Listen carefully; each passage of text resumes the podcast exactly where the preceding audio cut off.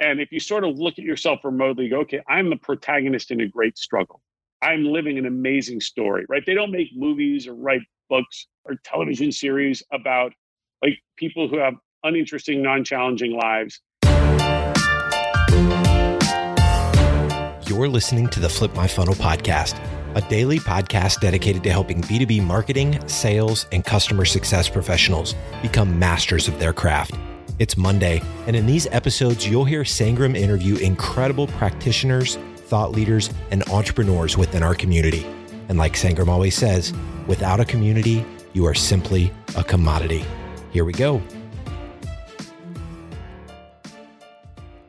Sangram here. Welcome to another fun episode of Flip My Funnel podcast. Gosh, we have been having some incredible guests in the last few months. Uh, we have Seth Godin, uh, Godin, we have Daniel Pink, we have Kim Scott. And, and all in all, I think there's been a lot of great feedback. And one of my good friends, Brian Vish, he shared a profile of a company that I have never heard about before and a person that I did not really follow until very recently. And I'm like, oh my goodness, this will be an incredible, incredible episode for everybody. So, what who I have with me today is Rick Smith. He's the CEO of Axon, formerly Taser. They're a public company. They've saved over 100,000 people's lives, literally.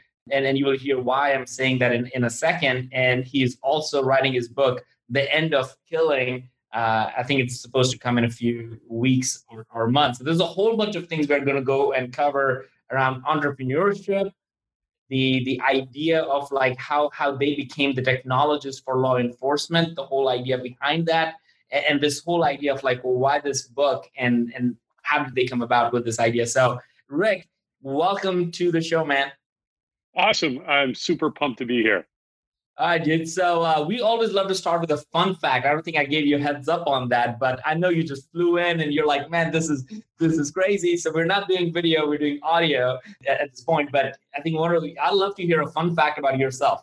Fun fact about me. Uh, one that people find somewhat interesting is I take about 50 to 60 dietary supplements uh, every night before I go to bed.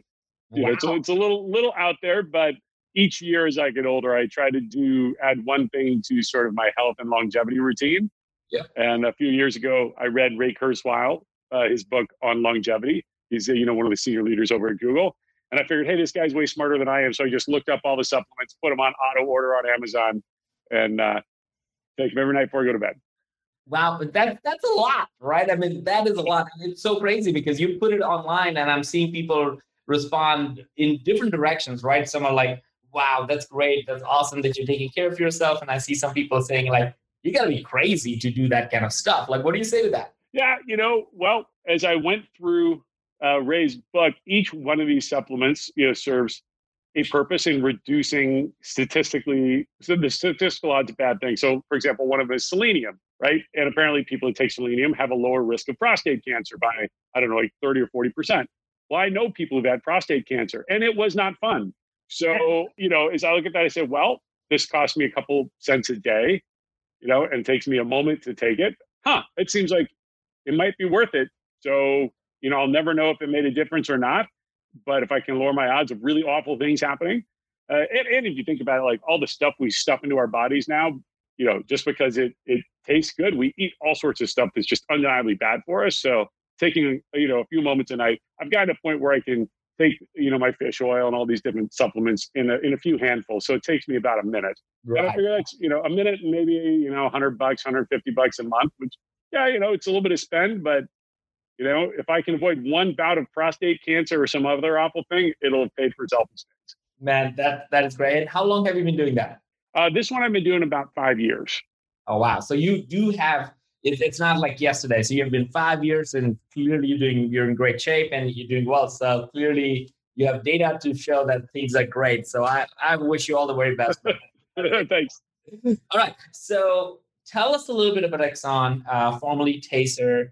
I was just watching your video, and if, if people haven't looked at it, they should go check out your. Uh, you just the story is so so so interesting. So I'd love to for you to share a little bit about Axon and, and the whole idea how it came about and then I want to jump into a moment in time where you were in your apartment crying as a, you know, because that that's a story you've shared publicly. And I feel like a lot of people see the glory and and the the fact that well it's a public company the growth and all that stuff and all the fun things but you are someone who actually have openly shared some of the things that are so deep and people shy away from it but you have been very open and vocal. I love that about you. So if you could just quickly share what Axon does what's your purpose why, why you started this thing and then take us to that moment where you were in your apartment not knowing what to do next.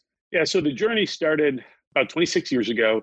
I was in graduate school in Europe, and two of my friends were shot and killed back in Arizona in the United States. Uh, not by some gangster or some career criminal, but by a businessman who had a gun in his car and a temper. And my two friends, you know, they played high, they played high school football with me. They were playing college football, and uh, you know, they occasionally got in a scuffle.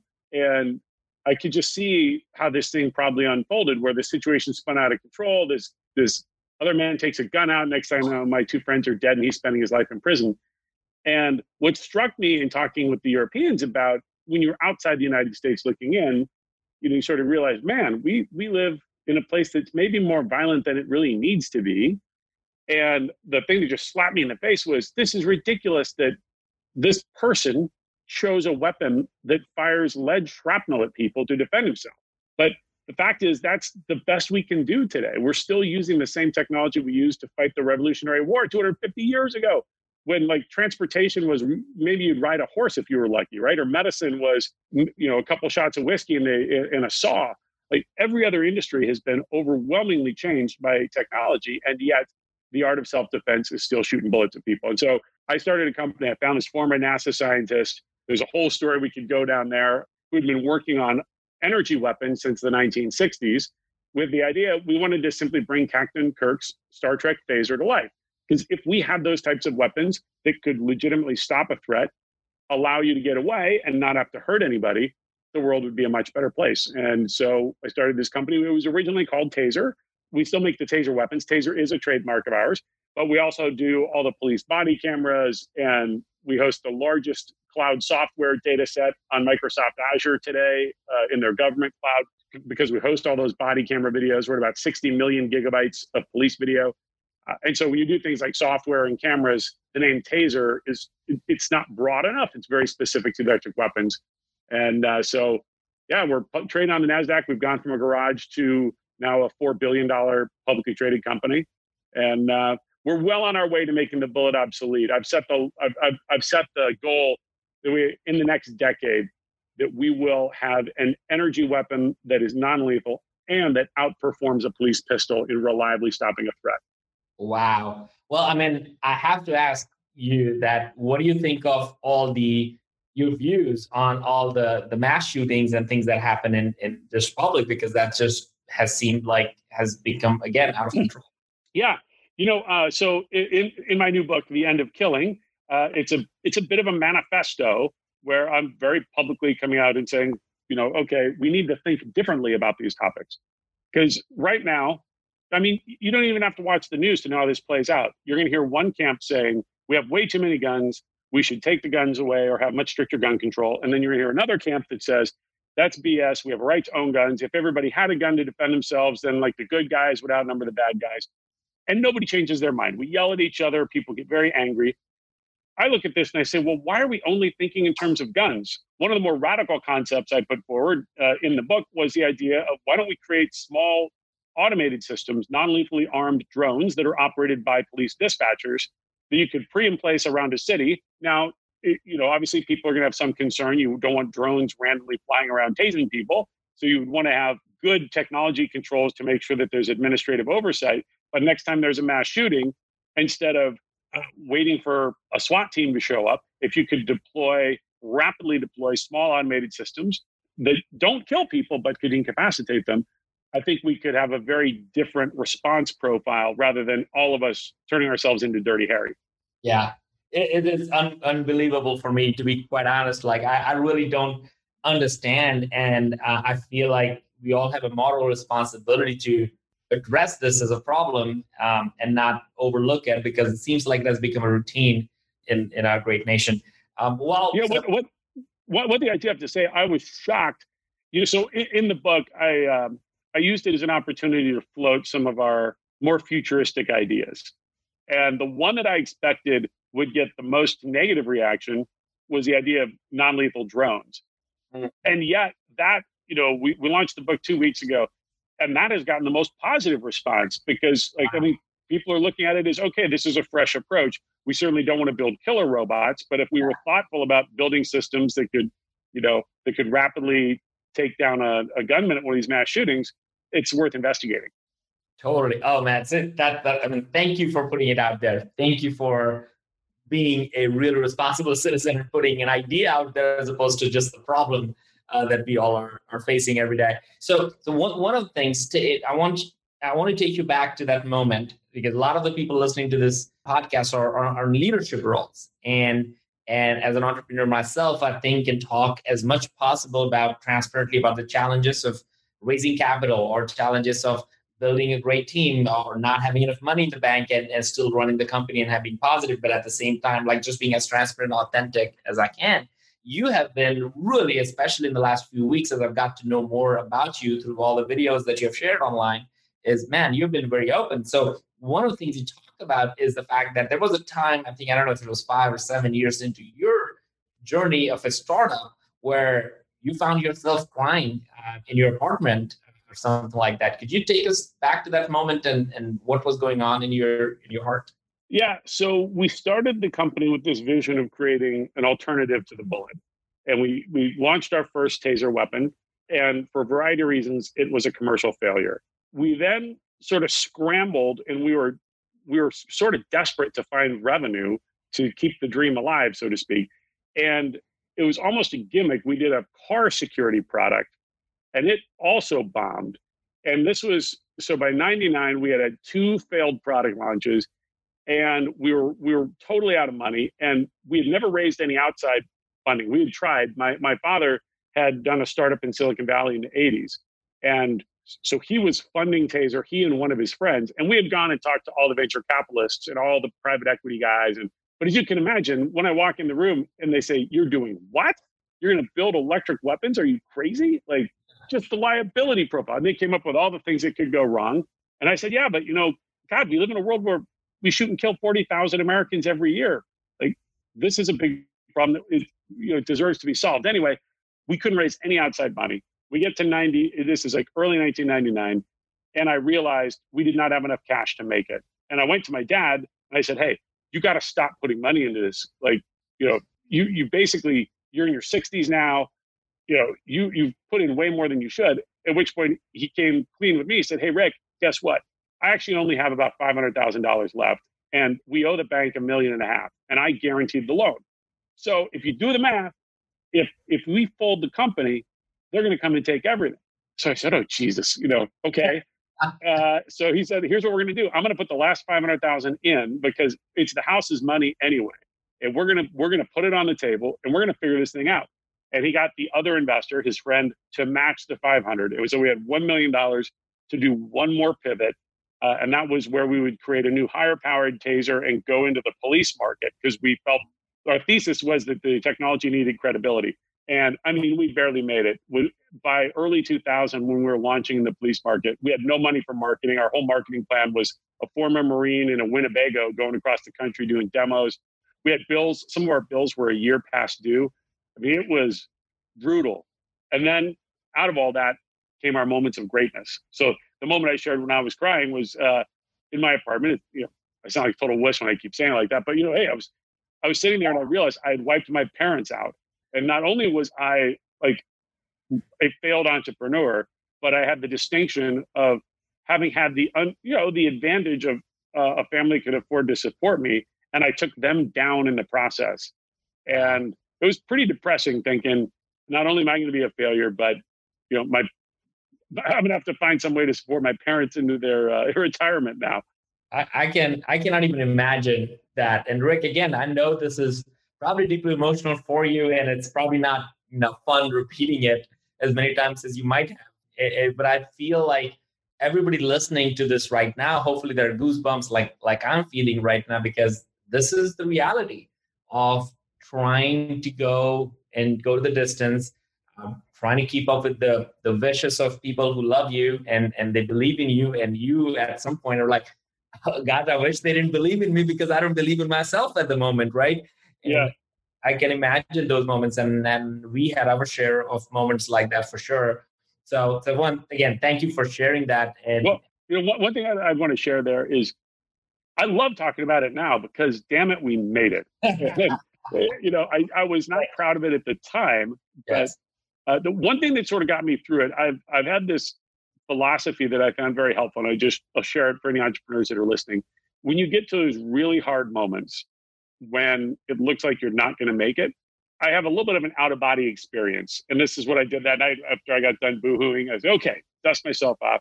And if you sort of look at yourself remotely, go, okay, I'm the protagonist in a great struggle.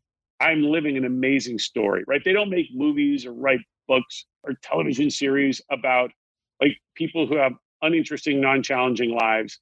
Like I wouldn't want to be the guy who does a startup and six months later, you know, is, is a billionaire because it, they just, you know, got lucky and hit some vein. I mean, yeah, that wouldn't be the worst thing in the world, but I far prefer it's a much more interesting life story to have lived through the adversity. And we've we've had a couple of those moments. And I've just gotten to the point where when I'm in them, I take a step back and I look, you know what? This is my chance for greatness. This will be an amazing story. And you know what? If it blows up, well, it's a tragic end to the story, but we'll move on. And yeah. it, I don't know, I've always found that kind of energizing where you you you turn that into something that is a great challenge and it adds to the excitement of your life rather than, you know, just getting stuck in the moment and, and feeling sorry for yourself. That is that is a fascinating fascinating lesson, and thank you for sharing that, Rick. Rick, um, you are obviously a CEO of a public company. When when did you guys go public? We went public in two thousand one. Two thousand one, and you, I mean, I I think I recently saw you having a tattoo on your arm around something around employee or stock. Like, what was that about? so about a year and a half ago, I don't know if you remember when when Tesla announced this new compensation plan they did with Elon Musk. Yes. Where basically all over the news. Yeah. Yeah, yeah. And, and so my compensation committee came to me and they said, "Hey, you know, shareholders are raving about this approach where instead of CEOs just getting paid, you know, CEOs candidly CEOs are overpaid in general, and especially it's offensive when they get overpaid when they suck. Like if if you if you suck at your job, you should get fired with no compensation. These golden parachutes are like morally offensive. Anyway, uh, so my my comp committee came to me and they said, "What would you think about this?" And so you know we started studying it, and I and I looked at it. And I said, "Man, I love it. This is this would be great." Where basically I'd give up all my normal pay, and then I would get stock options based on basically taking the company from about 1.3 billion of market cap and 10xing it to 13 billion. And along the way, I could earn back 1% of the company for every billion dollars of market cap had. So for me, this was great. It turned it back into a new entrepreneurial story, right? Like I'm not a guy who's looking for a job, even if it's a well-paid job. I like feeling like I'm creating things. And so we did the plan for me. And then there was this awkward moment where I'm meeting with the rest of my management team, and we're in front. Of, we actually had a company meeting, and the president of the company said, "Hey, everybody, this is awesome. Rick's got this new compensation plan. We need to help him hit these milestones." And I had this awkward feeling I wanted to crawl under a rock. I'm like, wait, wait a minute. We're in front of a thousand people and we're basically telling them, hey, the CEO just got this big plan. We want you all to work yourselves to the bone to make the richest guy in the building richer. uh, you know, that just didn't compute. So from there, I went back to our comp committee and I said, hey, we got to find a way to, to share this broadly. And so we created what we call our exponential stock plan, where uh, now most people can't afford to give up their whole salary the way that I could but we did it where people could take a portion of their salary and trade it in for these high risk stock options effectively or stock units um, anyway and then once we did that uh, we, we did it so everybody in the company gets some exposure and then you know people in certain salary bands could could actually reallocate their their income into these high risk stock units and then after we did that a bunch of us went and got tattoos with the company logo on there and then i have 12 links in this chain that for each of the 12 performance milestones. And as we hit them, we're all going to go out and celebrate and get the markings, you know, filled in like the old World War II fighters, you know, where you put the the, uh, the enemy logo on your plane as you knock them down. So uh, I was joking at our shareholder meeting that I think I'm the only CEO in America that has my financial performance uh, scorecard tattooed on my arm. Totally, man. It will remind you and your family every day. But that that is so phenomenal. I feel like again in this day and age where people are still hiding behind and, and not talking openly about some of these really big things. Like I, uh, like in our own company at Terminus, we were one day we were talking about this idea like, hey, everybody should act like an owner and and work like an owner, and why why are they not? And and I remember having this conversation where somebody said, well, the reality is they're not owners. So, you know, get over it. And that was a yeah. big realization for us. And so now what we did was every single person in the company has some amount of stock options and, and not to the level as how you're doing it. Uh, I think that's a really interesting idea that I'm going to look into. But we, what we do have is that every single person, as they join, they have stock options, so they have some sort of ownership in the company from day one as they walk in. So when we say we want to act like owners, everybody's an owner at whatever level they are. And I think that has fundamentally changed many of the conversations that now we have in the company because we don't have to expect people to do different things. People are already doing different things because they know that they have a vested interest. Yeah, 100%. Awesome. So it's been two weeks since uh, you've launched the book. So by the time this goes live, it probably is a couple more weeks. How's the response for your book? Uh, is it the same? Is it what you're expecting? Just talk us through that. Yeah, the response has been much better than I expected because I, I basically use this as an opportunity to put out some of the crazier ideas, right? I mean, I'm the CEO of a public company, so the things a public company can do have to go through a lot of risk management. And I didn't want to only talk. I did number one, I didn't want it to be a corporate brochure of yeah. just like, hey, look at the great stuff we sell. I wanted it to be something that challenges the way we think. And in particular, I wanted to start by challenging police, which is our core customer. They've always thought of non-lethal weapons as like something you try. Well, you know, if if it's if you have time and safety, you can give it a shot. But if things are really bad, you go right to your lethal weapon. Mm-hmm. And I'm challenging that presumption, and it's gone over really well as I'm meeting with officers and saying, look, what if you had a non-lethal weapon that actually was more effective than your lethal weapon? Because yeah, the lethal weapon kills people, but it's actually not that effective at stopping somebody right now on the first shot. I mean, it takes a while for them to bleed out. I mean, actually blowing holes in people with pieces of lead is a gruesome thing, and it's not as immediate as it looks like in the movies. And I've been just amazed at how well that concept has been received. Obviously, I was a little bit nervous. You know, police rely on their guns; it is their lifeline, and I'm very careful to say, look, we're not suggesting that anyone should take your guns away. What we're suggesting is, if you get something better, that doesn't mean you. That means you don't have to kill somebody. Would you choose that first? And the overwhelming response is yes but you got to prove it. You've got to prove that the technology can be that good. And then surprisingly, I've also, like I said, on school safety and military affairs, I've put forth some pretty forward leaning ideas. Uh, and I expected more blowback than I've gotten.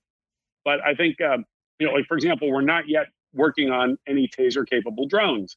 But I wanted to put it out there in the book first to explain the rationale. And in a world where you know, putting people next to each other where they both have a gun is a very dangerous thing. If we can keep the officer at a safer distance, and that gives us another chance to use non lethal technology, because if somebody shoots the drone down, nobody really cares. We'll buy another drone, but we don't want to lose a police officer or my son when he served in Afghanistan, right? We damn sure don't want to lose our, our, our sons and daughters. So it's been really interesting how warmly received this has been across the political spectrum, which was my goal. I, I want to stay out of the gun control debate. I want to stay out of uh, you know all the politics that exist today. And my main point is, look, we're not going to get our way out of this through politics. We'll get there through creativity and invention. That's the way you know people really solve problems.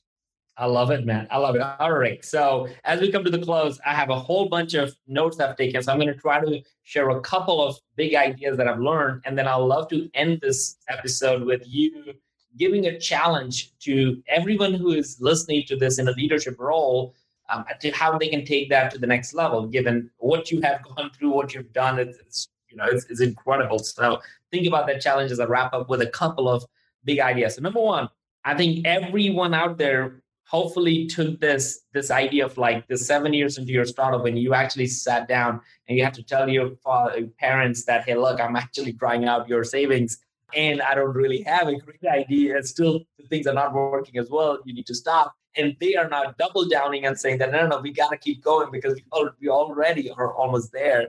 So I think that level of trust and belief, and, and that just shows that look, nothing great ever has been created without sacrifices of people that have gone the distance and have really believed in them.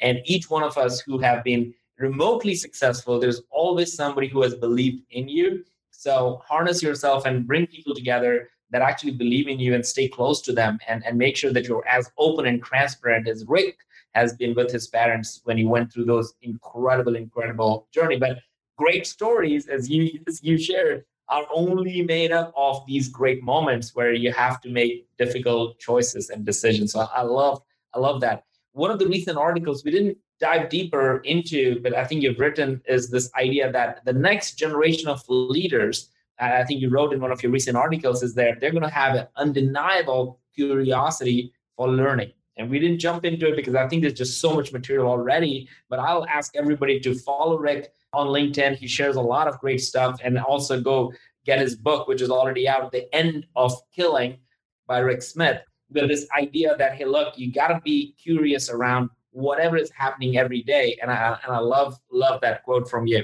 The other part, I'm as every leader, I think we all talk about this idea of ownership. We talk about leadership. We talk about people doing more and going over and beyond.